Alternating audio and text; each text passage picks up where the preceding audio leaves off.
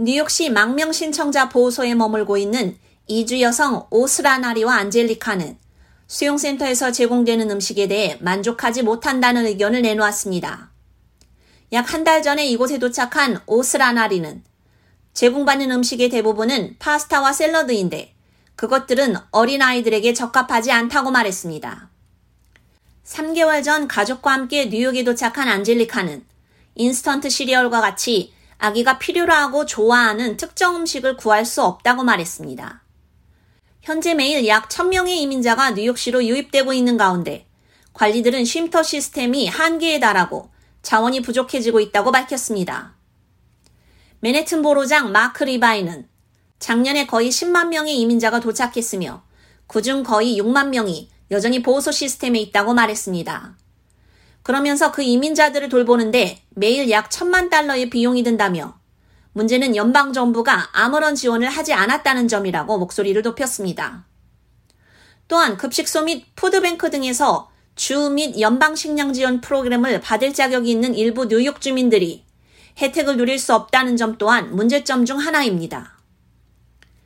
지난해 10월에 시작된 헝거 프리 아메리카와 뉴욕 시 간의 파트너십을 통해 비영리 단체는 시에서 운영하는 보호소에 직접 접근할 수 있게 돼 망명 신청자들이 연방 및 주에서 지원하는 식품 혜택을 받을 수 있도록 도울 수 있습니다.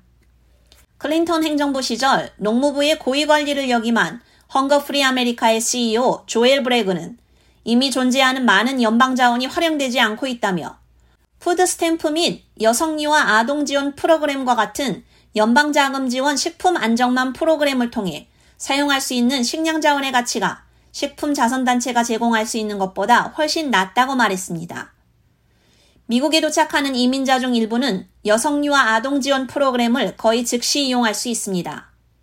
연방자금 지원 이니셔티브는 임산부와 어린 자녀를 돌보는 사람에게 유아용 분유 및 유아용 이유식을 포함한 특정 영양가 있는 식품을 구입할 수 있는 직불 카드를 제공하고 있습니다.